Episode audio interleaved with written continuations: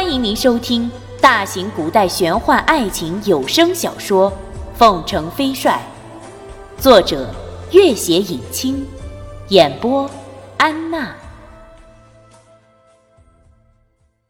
第一百二十八集。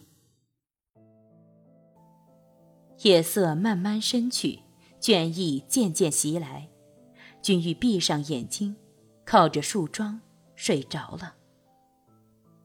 许久许久，他忽然感觉到一种奇异之极的氛围。谁？是谁在这里？他睁开眼睛，跃身起来。此时黎明已至，小路深浓，空荡荡的铁马寺依旧寂静无声，只有他自己的声音久久回荡不去。他往前走了一步，铁马寺的断壁残垣连一只鸦雀也没有，更别说人影了。他摸了摸自己沾满了雾水的头发，看看东方阴沉沉的天空。今天是阴天。悠悠的小帅看见他，长鸣一声，声音传得老远老远。现在谁还会来这里啊？他苦笑一下，又看了看那棵香檀树，喃喃道：“托桑，也许我会去到很远很远的地方。”今后，就再也不会来看你了。一阵风吹过，四周的树叶发出簌簌的微响，像被压抑的抽泣声一般。俊玉听着这样簌簌的风声，微笑了起来。托桑，你是不是觉得很难过？可是，无论你多难过，我也不会再来看你的。谁叫你离开了我？这一次。连树叶的簌簌之声也消失了。君玉走出几步，又停下，回头看了看，才大步离开了。前面就是西宁府了。君玉勒马遥遥地朝那个方向看了看，最终还是调转马头往另一个方向而去。临近中午时分，君玉来到了这大漠上唯一的一家客栈。由于战端在即。这简陋的客栈里已经少有旅客。刚坐下，喝了一碗涩口之极的茶水，门口忽然扬起一股烟尘，几骑快马远远地奔了过来。在店小二殷勤的招呼声里，五名大汉下马走了进来，为首之人竟然是孙家。孙家，君玉。孙家的声音比君玉更加惊喜。立刻在他身边凳子上坐下，连喝了三大碗茶水，才大声道：“渴死我了。”孙家，你为什么会来这里？我是奉命前来的。此事说来话长。原来前些日子，朱瑜在西北连下几城，朝廷震怒，要求西北守军全力以赴，务必击退朱瑜。但是。由于监军和林宝山等人矛盾日深，往往意见相左，互相掣肘，几次出兵都被朱瑜击溃。皇帝更加震怒，将林宝山等人降职处分，随后派了梅妃的父亲梅大将军入主西北军。梅大将军一到西北军中，就着手布置了一场会战，力图给朱瑜一次毁灭性的打击。是以朝廷准备调派凤凰军中的一万精锐西下支援。孙家得令后，连日奔波，先行考察西北地形，好做到心中有数。君玉看了看另外一张桌子上几名便装的大汉，这几人都面生的紧，从来没有在凤凰军中见到过。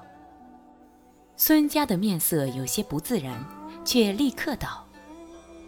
这几位兄弟都是新加盟凤凰军的，君玉，你还没见过呢。那几人肃然道：“久仰军元帅威名。”君玉摇摇头，笑道：“我已经不是元帅了，各位不必多礼。可是，在凤凰军的心目中，你永远是凤城飞帅。若是你还在西北军中，朱瑜又怎能这般势如破竹？”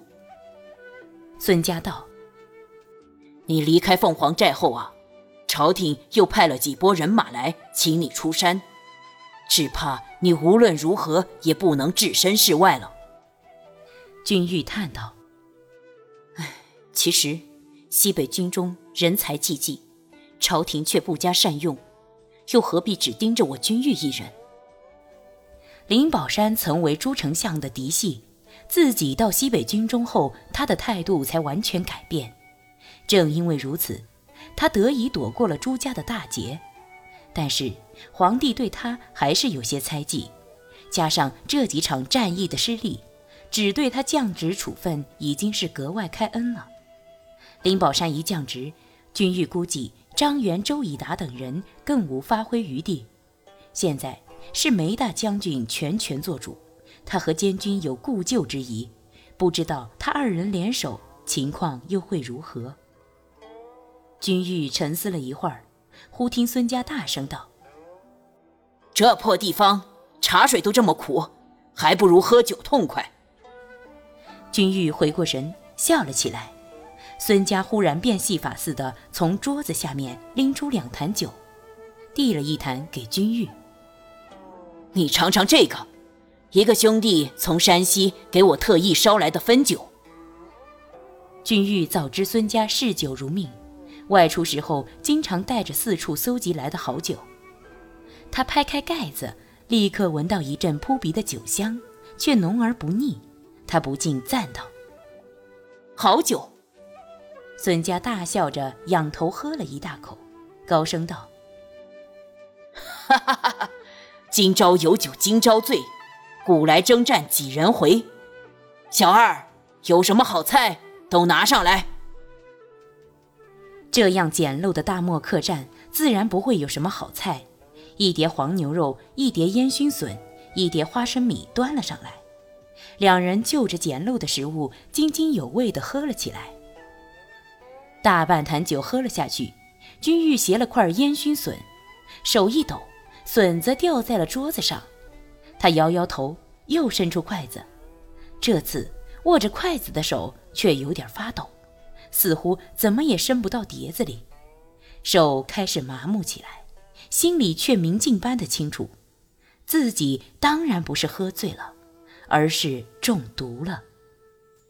他抬起头来看看对面，孙家已经站了起来，退到了一边，眼里流露出一丝痛苦和惭愧之意，而和他一起的几个便装大汉也早已退到一边，和孙家并排而立。一个个目露凶光，兵器在手。君玉抚着追飞，看了孙家一眼。孙家不敢正视他的目光，转过了头。君玉暗叹一声，依旧静静地坐在那里，缓缓闭上了眼睛。四周的空气都静了下来。君玉闭着眼睛，一动也不动，脸上开始滴出大颗大颗的汗珠。几个便装大汉交换了一下眼色，都盯着君玉手里的长剑，没有一个人敢抢先动手。孙家痛苦地站在一边，神色木然。孙家是长安人，自幼丧父，靠寡母抚养成人。在他十八岁那年，因为犯下命案，被关入牢中，判了死刑。朱丞相喜欢在死囚中营救武功高强者，以培养死士。孙家就是他救下的死囚之一。朱丞相见他只有一个寡母，便为他母亲买了宅院，让他安享晚年。在活命和奉养母亲的双重大恩下，孙家自然对朱丞相誓死效忠，成为丞相府最私密的死士之一。朱丞相老谋深算，知道他和儿子是少时同窗，怕他身份败露，从来不曾让他进过丞相府。都是私下里安排人和他秘密联系，就连朱瑜都不知道他是丞相府的死士。几年中，孙家为朱丞相做过好几件大事，深得朱丞相赏识。后来，君玉军威日盛，朱丞相怕他成为大患，就安排孙家投奔凤凰军。凭借自身的武功见识，以及和君玉少时同窗的情谊。孙家很快取得了君玉的信任，逐渐掌握了军中大权。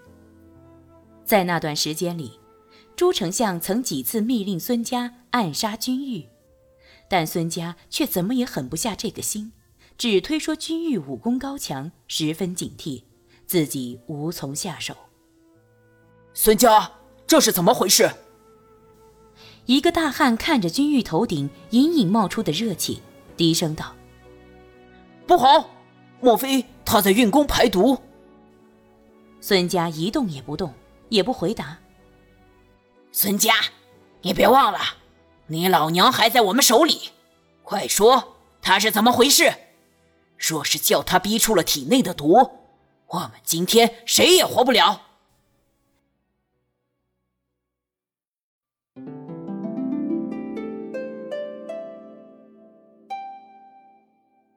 本集播讲完毕，感谢您的关注与收听。